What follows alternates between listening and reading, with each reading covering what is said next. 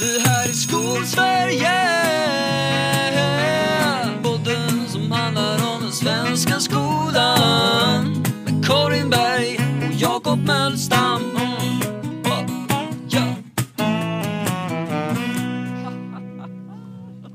Vi poddar igen Jakob, det tycker jag är trevligt. Det är absolut trevligt. Det är en sak som är konstant i tider när andra saker är lite lösa i kanten, så att säga. Så att säga, så att säga. Det är det absolut. Eh, jag, eh, ja, eh, jag tycker att allt är väldigt, allt flyter väldigt omkring. Men ja, men så kan det vara i tider av corona och annat. Just det, just det. Absolut, Mm. så är det. Alltså det, jag tänker ändå att man får tillåta sig själv att ha det så. Jag, jag tänker man får vara snäll mot sig själv i det där. Allting behöver inte vara precis som det brukar vara. Det får liksom funka någonstans. Vi har på med det så pass länge nu att det börjar sätta spår åt olika håll, det vi pratade om förut. Och då får man också tänka att det sätter spår hos sig själv på ett sätt som man kanske inte alltid ser från början. Och då får man bara vara snäll och tänka att det här blir nog bra ändå. Förr eller senare så blir det det. Och det kommer att ta tid att eh, komma helt på banan efteråt. Och det är inget misslyckande i sig, utan det är bara så saker är. Så. Och ju snällare vi är mot varandra nu, desto lättare är det kanske att komma tillbaka sen. Om man tänker efter. Ja men precis, och jag tänker att det, det är mitt enda mantra på alla våra möten nu. Det är liksom att vi ska vara snälla mot våra elever, vi ska vara upplyftande och vi ska liksom, det är det enda som räknas just nu. Det är liksom att inte alltså, vara snälla, alltså på det sättet att vara förstående och överse, alltså det här Ja, att ja. vi är alla helt, alltså den här toleransnivån, eh, trots att vi är helt slut så är det det enda vi behöver tänka på egentligen skitsamma. Vi, vi måste liksom orka det. Det är liksom så, Ja, eh, tänker jag. Eh, men jag måste ändå berätta en som är så himla, himla fint. Eh, för jag, jag, så jag har varit, som jag har njutit lite av i min frustration. För jag har ju nu då, jag går in på, på min fjortonde dag idag, mitt fjortonde dygn idag, fjort, den 12 november av den här covid-sjukdomen. Eh, Jag är inte särskilt sjuk, men jag har en enveten feber som gör att jag inte får visa mig på mitt arbete. nej. Eh, så att jag är liksom sjuk och hemma.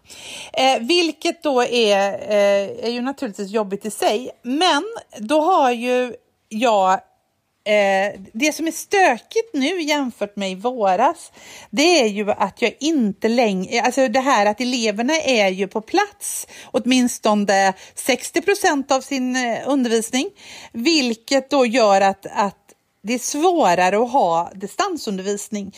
För att eh, ja, fjärrundervisning, då ska man få det här att fungera med eh, att eh, ljudet går ut i, in till alla. Och det, vi har inte riktigt den utrustningen och det är liksom den, den kapaciteten i alla våra salar på mitt arbete så att fjärrundervisning så tillvida är möjlig 100 procent utan det finns alltid saker som strular med det där. Och ska vi då följa våran planering så har det, liksom, det har varit ett ganska stressmoment. Men För jag har det är det som är svårt. Det är hybrid Ja. eh, Ja. Och eh, det som jag då, ehm, eh, så nu eh, har ju mina elever då haft eh, i, årskurs tre, jag känner dem väl, de är min mentorsklass, det är de jag umgås med. De har, de har haft redovisningar i, sin, i svenska. planerade. Och det här är ju liksom, det är lite viktigt att vi håller den här planeringen eftersom ehm, man vill inte komma efter just nu för att man är ju lite stressad över att få ihop det här i slutet någonstans i juni. Eh, så jag har ju som ändå hållit väldigt hårt på det. Men det roliga och det fina med det är att eleverna har liksom jag har kallat in de elever som ska redovisa i en grupp. De har liksom satt sig i en ring i salen. De har varit ensamma, de har inte haft någon vuxen i salen. De har kopplat upp eh, eh, sina datorer så att eh, jag kan se deras redovisningar. De har delat sin skärm med mig. Och sen har de dessutom haft en dator där jag är. Så att de ser mig hela tiden och jag ser dem och hör dem. Så vi har haft liksom, jag har bara varit den här lilla roboten eller i det här samtalet. Eh, och de har skött det alltså så jäkla fint. Och det har fungerat så himla bra. De har liksom tagit ett ansvar som de... Ja, jag vet inte om, de, om, eh, om det... Alltså de fattar att den här situationen är så jäkla rörig så att vi måste ta det här ansvaret och se till att detta funkar på ett sätt som är otroligt fint. Vad roligt. Ehm, Det är superfint. Ja. Och det, det är spännande att tänka så här, är det situationen och kontexten, liksom pandemin som gör det, eller är det att det, det är en utmaning som liksom ligger i deras utvecklingszon, om man tänker. Eller vad är det som liksom gör att det här, det funkar här och nu? Ja, det är spännande. Det, det, jag tror det är viktigt med sådana erfarenheter för gruppers skull. Oavsett vilken ålder och vilket sammanhang. Så tror jag att det är nyttigt för dem att få känna att så här, kolla, vi gjorde någonting som våra lärare inte trodde på, eller som vi inte trodde på, eller som var liksom mer än det som var Eh, förväntat av dem. Och jag tror att man kan eh, rigga spelfältet så att man kan designa sånt. När man är riktigt, riktigt ninjig så. Som jag tror är bra att göra. Just för att liksom träna upp de förmågorna. Mm. Och jag tror, ja, men jag tror också det. Och jag tror att det är superviktigt för dem att få, eh, få, få, få det här förtroendet. För att de här är ju ändå, de här är ju vuxna människor egentligen. Alltså, eh, de är ju ändå, de ska ta studenten och bli, bli vuxna och allt vad det är. Så att de är ju ändå vuxna egentligen. Men de är ju fortfarande på gymnasie... Alltså det, det är ju miljön gör att de också blir yngre än vad de är. Jag tänker att egentligen kan ju elever mer än vad man eh, ger dem cred för. Det har ju i alla fall det här bevisat för mig och också bevisat för dem, för de har varit väldigt förvånade över att det, det funkar ju jättebra och alla sitter tyst och lyssnar och tar till sig och är liksom och får med sig det de ska få med sig. Så det är ändå en ljusglimt i tillvaron och min, liksom, så, det- ja, det är det jag njuter av när jag inte ehm, eh, ja, eh, är frustrerad över min, min, mitt sjukdomstillstånd. Och jag tänker att vi ska alla, det jag tar med mig är väl att jag ska ha ännu högre tilltro och höga förväntningar på mina elever förmåga att klara av grejer helt enkelt. Mm. Vad är skillnaden på tilltro till elevers förmåga och att ha höga förväntningar på dem? Alltså, undrar jag, i, just den här kontexten. Eh, är inte det samma sak? Ja, men det är det jag menar. Men, men jag bara funderar på, är det, ja, kanske är det. Jag tänker det här med höga förväntningar, det finns någon, någonting annat i det, något socialt i det, precis Ja. som du säger. Och, och det där är, det, det är nog det som vi pratar om. Och jag tycker det är så intressant för att det där, jag, är en ganska, jag är ganska mån om att träna mina elever i sådana grejer också. För jag vill att de ska kunna funka liksom när de är lite, jag, vill, jag, lämnar dem ibland för att gå och fixa någon grej, du vet, gå och hämta några papper och så. Om jag är i närheten. Ja. Och det gör jag med flit för att, ja, men det, det, är inte, det är långt ifrån alla mellanstadielärare som gör det.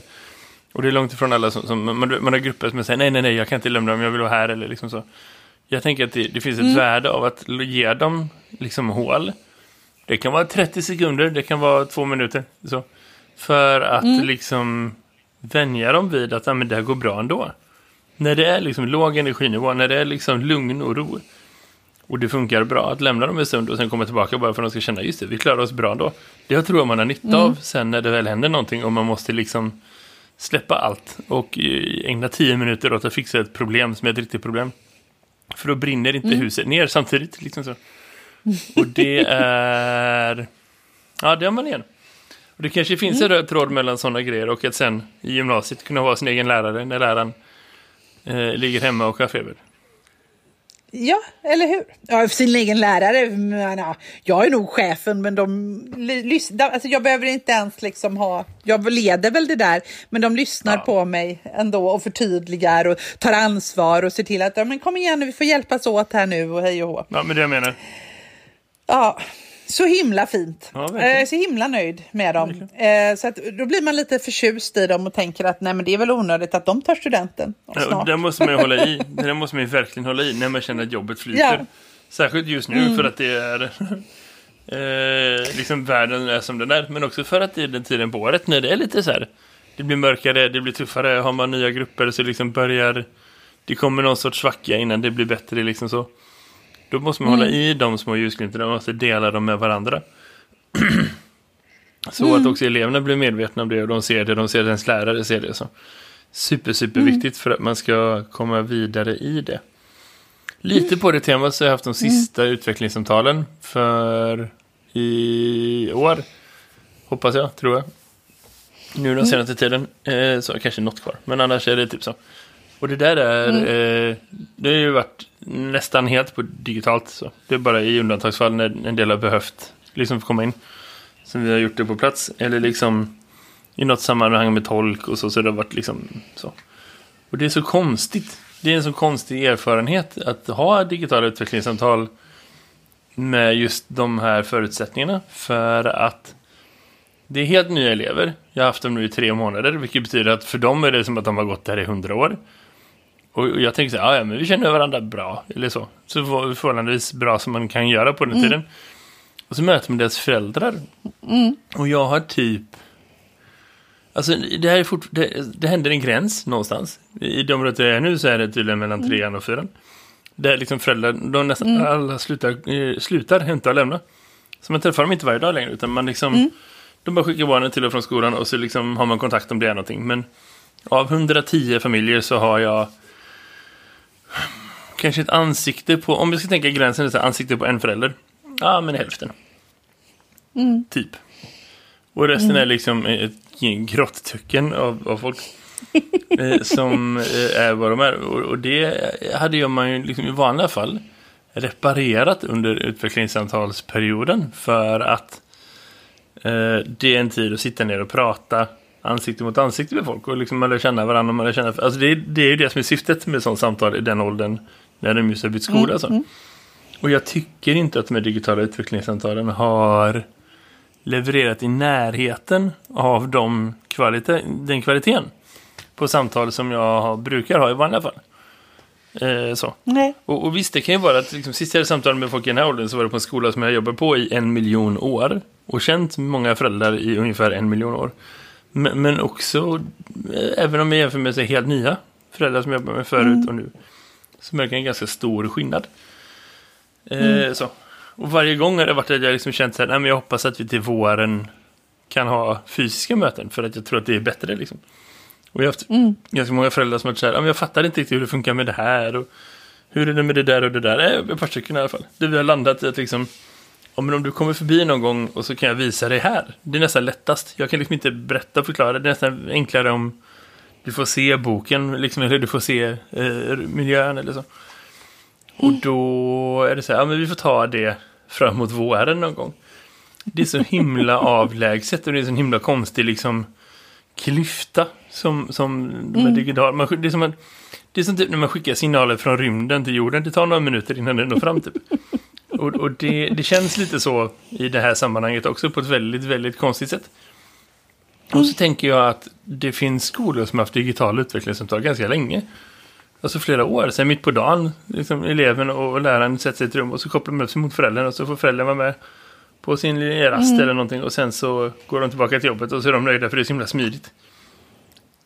Jag hade avlidit om jag var tvungen att ha sådana samtal även i fredstid så att säga. För det är så här, varför? Det, det är liksom det är sån dålig design. Utifrån parametern, vad är det för samtalskvalitet? Det är smidigt eh, att kunna organisera det så. Och fler föräldrar kan delta. Vilket jag tror, helt ärligt, gör att fler pappor deltar. Vilket jag tror är positivt. Men det är, ja, men jag tror att det är bra på riktigt. Och jag tror att det är så många familjer som jag jobbar med i alla fall har, varit liksom organiserade. Men jag blir också lite sådär besviken på att det är liksom viktigare. Eller tanken på att det skulle vara viktigare.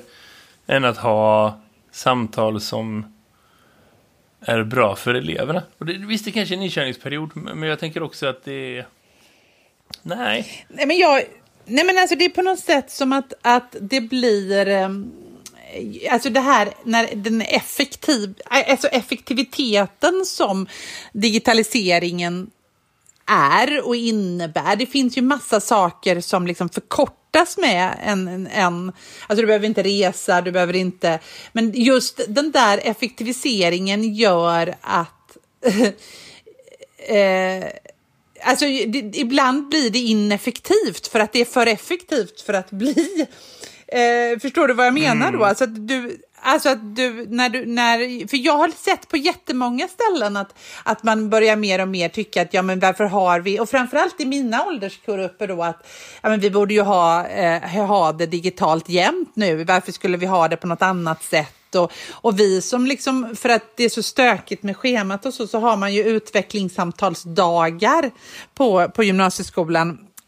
Så att vi har ju inte så högkvalitativa eh, samtal från början. Nej.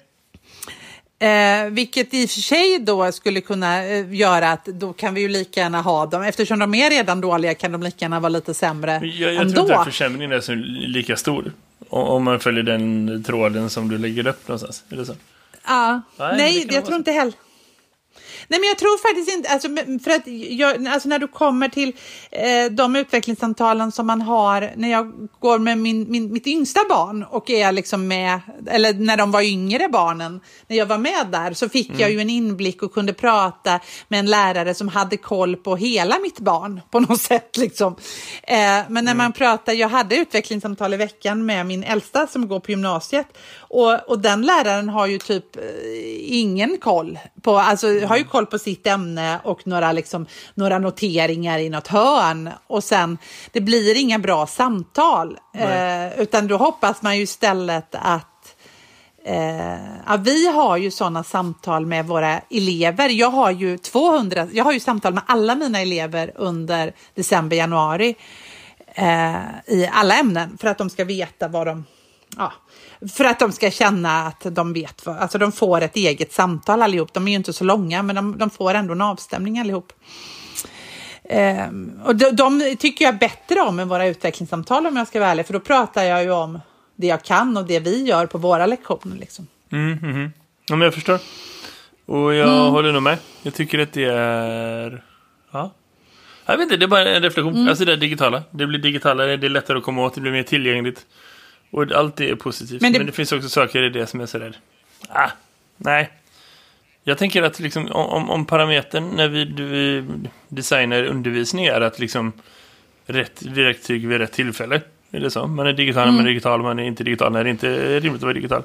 Så, så tror jag att utvecklingssamtalen är inte, vad jag har sett hittills i alla fall, rätt tillfälle. Mina bästa utvecklingssamtal är fortfarande de som är helt skärmfria. Liksom så. Ja, jag tror också det. Jag, jag är... Eh, att Framförallt har jag man märkt är, en sak, så här, dynamiken mellan lärare, elev och förälder. Jag har ändå jobbat Ja. ganska hårt, och det kanske är en erfarenhetsgrej. Jag sätter in och stora parenteser, det kan vara en stor erfarenhetsgrej bara. Men jag har ändå jobbat ganska många år på att liksom bygga upp en rutin av att ha samtal där det finns en bra dynamik. Där föräldrar känner Mm. att de får bra information, att de får ta plats så mycket som de behöver.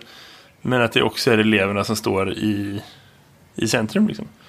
Att det är de som får leda, är de som får planera, att de är införstådda med vad vi ska göra. Att de får växa i att stå i fokus bara den stunden. Så. Men det, Mm. det tycker inte jag att jag får till en enda gång. Inte riktigt så bra som jag vill i alla fall. Det har inte varit några dåliga samtal, det är inte Mm. det. Men, men jag hade velat ha det bättre. Ja, men jag förstår precis. Jag tyckte inte heller om, jag hade ju mina digitalt också. Och jag tycker inte om, jag tycker det blir platt och jag tycker det blir stressigt och jag tycker det blir, alla vill bara gå. Så känns det. Ja. Sen är det lite konstigt för att jag har ändå haft en samtal med elever som är på plats. Och så skyndar de sig hem efter skolan för att de ska koppla upp mot Meet. Och träffa samma person som de just har jobbat med. Och det är så här, vad hände här? typ. Det är så här, ah, kul att ses på digitalt. Vi sågs ju precis i klassrummet. De bara, ja.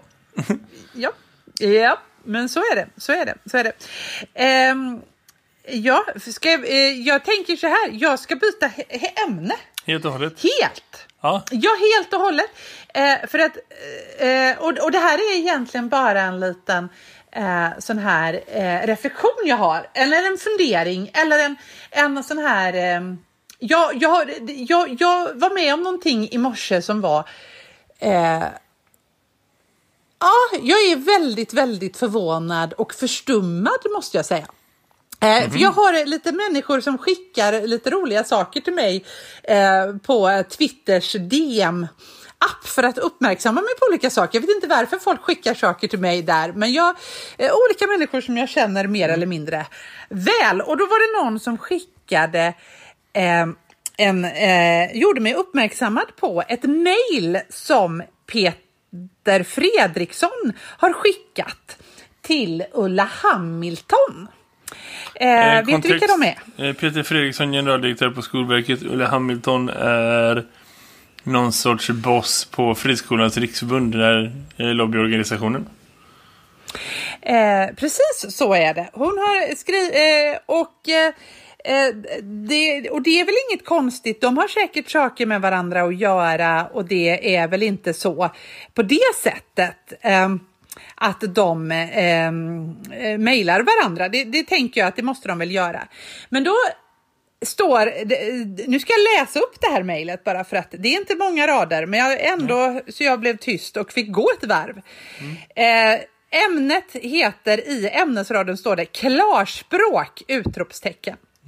Och det här är alltså skickat från Skolverkets hems, eh, till Friskolornas riksförbunds mail, så att det är liksom på jobbet. Uh, Hej Ulla! Kan inte låta bli att skicka iväg ett mail efter att ha läst din replik i Dagens Samhälle på LRs oanständiga hållning.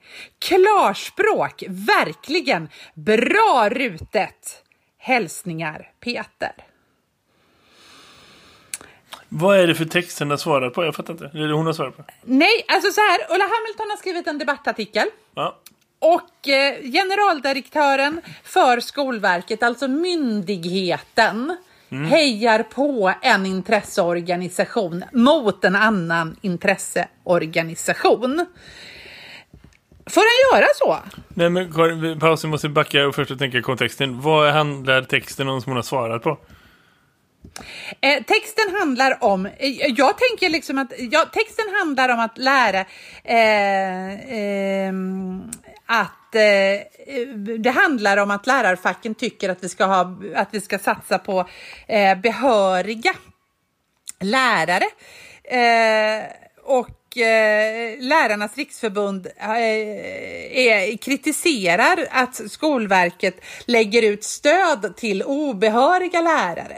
Alltså att, att eh, det finns liksom någon slags dubbla budskap i att Skolverket liksom underlättar för obehöriga lärare att vara lärare. Eh, Så, så. så. hon tycker det är dåligt att huvudmän får hjälp att hantera situationen att de måste ta in folk som inte är behöriga lärare. Ja, alltså så här, nej. Eh, Ulla Hamilton tycker att det är bra att... Eh, Ulla Hamilton tycker obehöriga lärare är bra, för det är ju billigare lärare. Eh, Peder Fredriksson tycker det är bra med att Skolverket eh, har, eh, eh gör den här, den här typen av eh, eh, obehöriga lärar... Ehm, Alltså så här, debatten handlar om obehöriga lärare. LR tycker att vi måste liksom jobba mot att vi har obehöriga lärare, precis som vi inte ska ha obehöriga läkare eller obehöriga sjuksköterskor eller obehörig någon personal, utan vi ska ha behöriga läkare, vi ska ha behöriga lärare, behöriga rörmokare och vad fan det nu är som är behörigt. Eh, så, det tycker ett fackförbund självklart att man ska ha.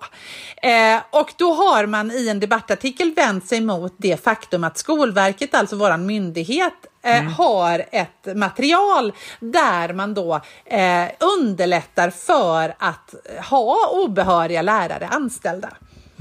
Eh, och nu är vi ju så, och då har då eh, Ulla Hamilton gett sig in i den här diskussionen eftersom L- L- Friskolornas riksförbund har obehöriga lärare fler obehöriga lärare.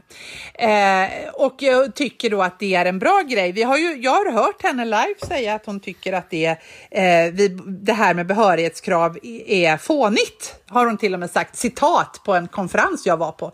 För att man kan vara behörig för att man är ämneskunnig och det borde räcka. Punkt slut. Och det skulle vara lösningen på lärarbristen vi har i det här landet. Eh, och eh, Skolverkets generaldirektör håller med. Men för mig så, jag tänker liksom inte... Eh, för mig blir det väldigt märkligt när en generaldirektör, alldeles oavsett debatt, går in och hejar på en intresseorganisation mot en annan. Förstår du vad jag menar? Det, Ja, jag förstår vad du menar. liksom Jag, jag gjorde så att jag snabbt googlade upp den här texten eh, och, eh, som eh, det handlar om, för författarkontexten. Mm. Vad är det som får Peder Fredriksson att tänka att det här är rimligt? Liksom så. Och då Mm, hittade jag, eh, jag tror hennes svar, från 2019, men, men det låter vara det. Ja, det, är ett, ja, det här är några år sedan. Ja, så att det eleverna inte, betalar priset för lärarfackens skråtänkande. Är rubriken på hennes text. Första Mm, meningen tror jag kanske förklarar lite grann varför Skolverkets generaldirektör har en, ett finger med i den här diskussionen. För den är så här. Mm, Lärarfacken väljer att se Skolverkets stödmaterial till obehöriga lärare som ett hot mot de behöriga lärarna. Det är liksom hennes sätt att förklara vad det är hon svarar på. Jag skulle förmoda att det inte är så som Lärarnas riksförbund eh, skulle beskriva liksom vad det är de har sagt. Men, men det är det hon tar emot. Och, och skulle man vara generaldirektör för Skolverket och se men hallå, vi försöker hjälpa huvudmän. Vi lägger oss inte i den här diskussionen. Vad fan drar du in oss för? Så kan man ju ändå tänka att liksom i den debatten så hamnar Skolverket på en sida av de linjerna så. Eh, li- Och och då kan jag fatta någonstans att, att liksom det är rimligt.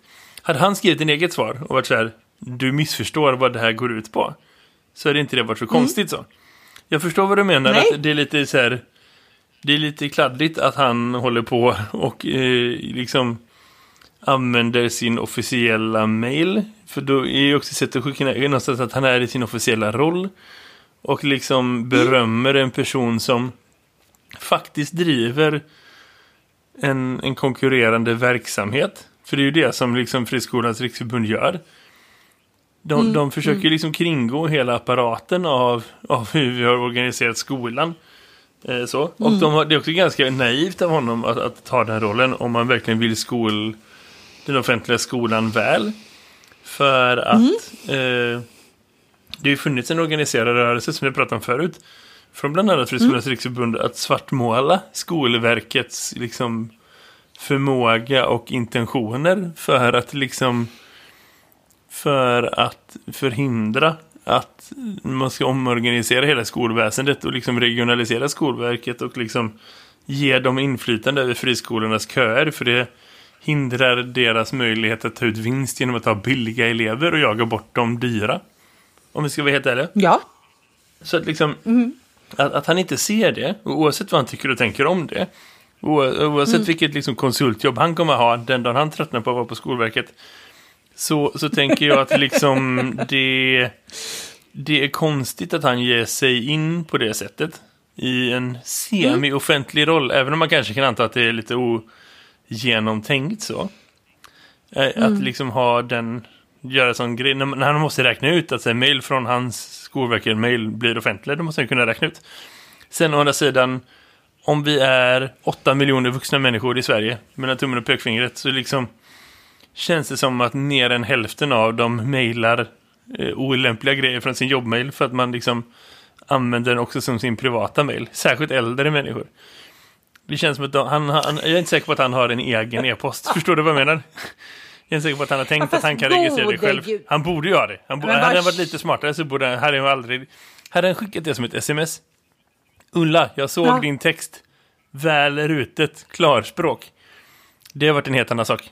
Om man hade skickat det från sin privata mobil. Det hade liksom inte varit så himla konstigt. Det hade varit lite otippat. Men det hade inte varit så himla konstigt riktigt på det sättet. Jag ser det inte som att det är så här, ta för och emot. Jag ser det liksom så här...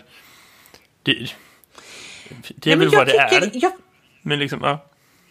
men jag tycker att det är liksom jobbigt omdömeslöst. Förstår du? Jag tycker liksom det blir en jobbig... Alltså oavsett vad... Eh, oavsett vad diskussionen egentligen handlar om så tycker jag det där mejlet blir... Eh, det, det visar också vilken jävla ankdamm det här är. Alltså, Ja, eh, och det vet, det, det här liksom, eh, de här, eh, de här fackliga företrädarna och Peter Fredriksson och han eh, på SKR, vad han nu heter, som jag har glömt namnet på, vad roligt. Men hans, eh, Anders, som han alltid... eh, någonting. Ja, eh, han, eh, han, heter jag vet Anders. precis hur den... Ja. precis. Ja, han, jag vet hur han ser ut och hans namn försvann, men han är på SKR.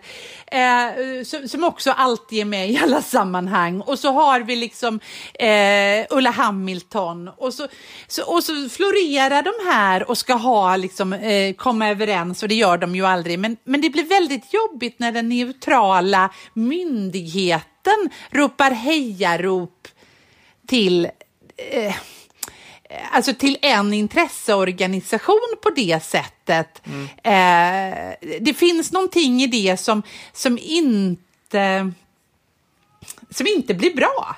Eh, sådär. Nej, ja, det och, förstår eh, och, och som, som inte blir liksom, som, som blir sådär osannolikt korkat på något sätt. Att man, man känner att, eh, och eh, som du säger, hade han skickat ett sms, det hade inte heller varit jättecharmigt kan jag inte tycka. Men det, det, det må så vara då, för att vi har en ankdamm och det är, men att skicka det från sin officiella mailadress, tänker inte folk vad fan de skickar från sin mail? Det tänker jag varje gång. Vilken mailadress använder jag nu? Jag har tre mailadresser. En som jag använder i de här sammanhangen när vi har podd podden och liksom när vi gör saker på det. Sen har jag en mejladress som är helt min privata som är bara massa trams och eh, ni vet sånt. Mm. Och sen har jag min vanliga mejladress eh, på jobbet eller den som, som är bara professionell.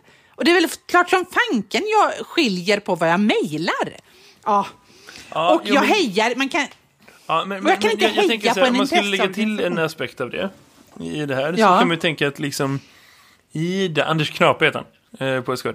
Eh, slog du mig nu? Skitsamma. Poängen är, mm. om man skulle vara i den liksom, makteliten som det är, man är generaldirektör mm. för Skolverket, man är liksom ordförande för de här intresseorganisationerna.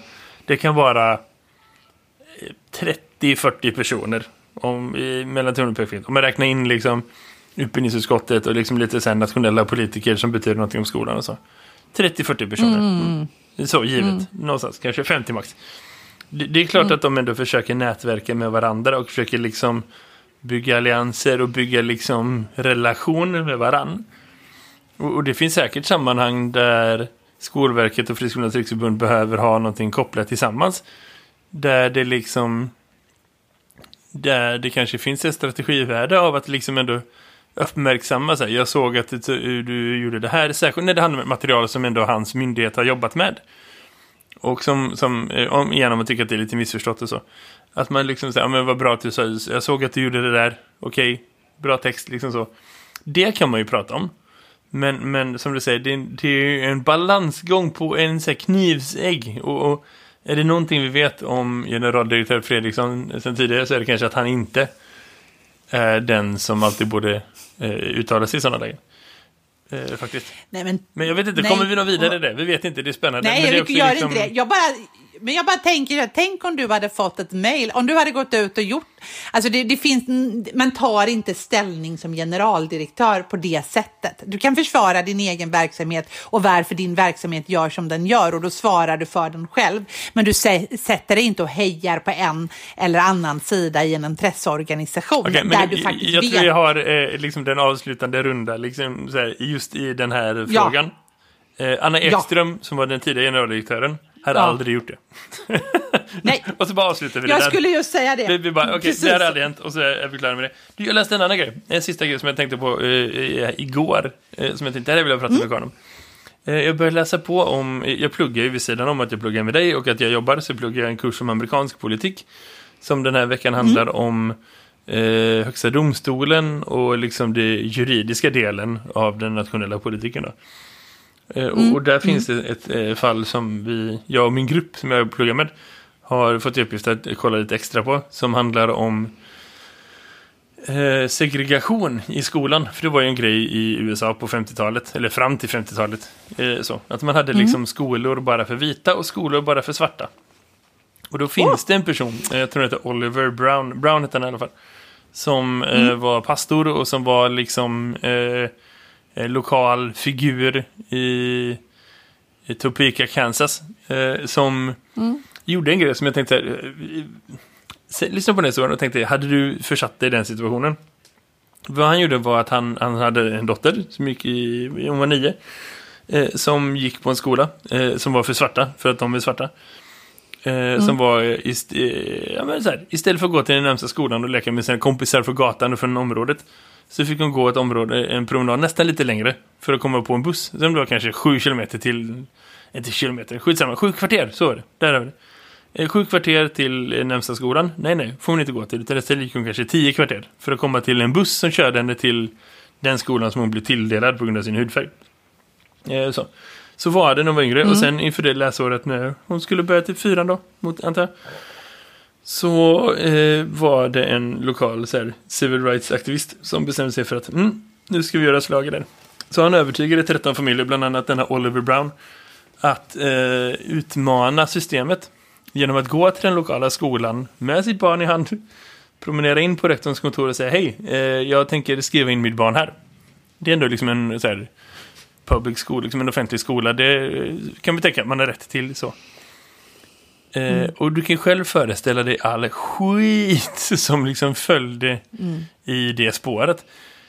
Fyra, fem år av liksom Eh, först eh, totalt bli tvärnäkad och liksom bli utskälld inför sin dotter och liksom få gå med sitt barn hem igen och bara nej, här var du inte välkommen. Eh, till att liksom driva juridiska processer, till att liksom få all skit som har varit efteråt så. Eh, och jag läste det här mer och mer och sen började jag tänka så här. Vad krävs av en förälder för att utsätta sitt barn för det? Förstår du? Inte för att jag tycker att det är dåligt, det är inte det jag säger. Men liksom att, att gå igenom hela den processen som förälder och bara säga med sitt barn och tänka sig vad gör det här för mitt barn men också liksom i, i termer av en stabil skolgång och liksom så vad hade du någon gång kunnat göra en sån grej? Helt ärligt.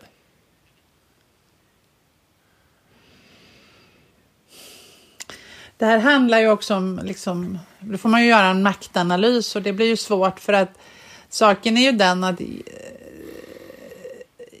jag, har ju, jag är ju så jävla privilegierad. Alltså, jag, ju- jag, jag är ju liksom vit och jag... Nej, det hade, alltså, jag, jag vet inte. Eh, alltså den här... Alltså, hade jag utsatt mitt barn... Eh, det, men det, men det, för det är det jag menar varför jag måste fundera på det är ju för att, att det är ju fantastiskt att människor gör det. Och det är fantastiskt att människor vågar utmana systemet och man måste alltid när någon utmanar systemet och ställer sig upp och gör saker som man inte har väntat sig och bryter ramar och bryter normer och, och protesterar och lyfter frågor och sådär så måste man alltid ta ett steg tillbaka och lyssna eh, väldigt, väldigt noga och eh, liksom så. Eh, för förmodligen så har du inte ens noterat att det här är men, men nej, det är klart att jag, alltså spontant så hade det burit, eh, burit mig jättemycket emot att liksom använda mina barn i kampen. Jag har ju fått den frågan när det kommer till, till eh, friskolorna i Sverige. Mm-hmm. Alltså jag tycker ju, ju- alltså, eh, jag, jag är ju, alltså det här det fria skolvalet, jag vet ju Eh, alltså, vi, alltså jag vet ju att eh, en, en heterogen skola med barn från olika delar av samhället på en skola, där lär sig alla barn mer och det blir liksom bättre för egentligen alla. Om skolan är heterogen och vi liksom låter eh, och blandas och låter barn mötas så blir det bättre för alla. Och eh, utifrån den kunskapen så borde ju jag sätta mitt barn i den skolan som, eller mina barn i den skolan som vi är tilldelade. Alltså den närmsta skolan. Och det har jag ju inte gjort. Eh, för att jag har valt aktivt en annan skola till mina barn.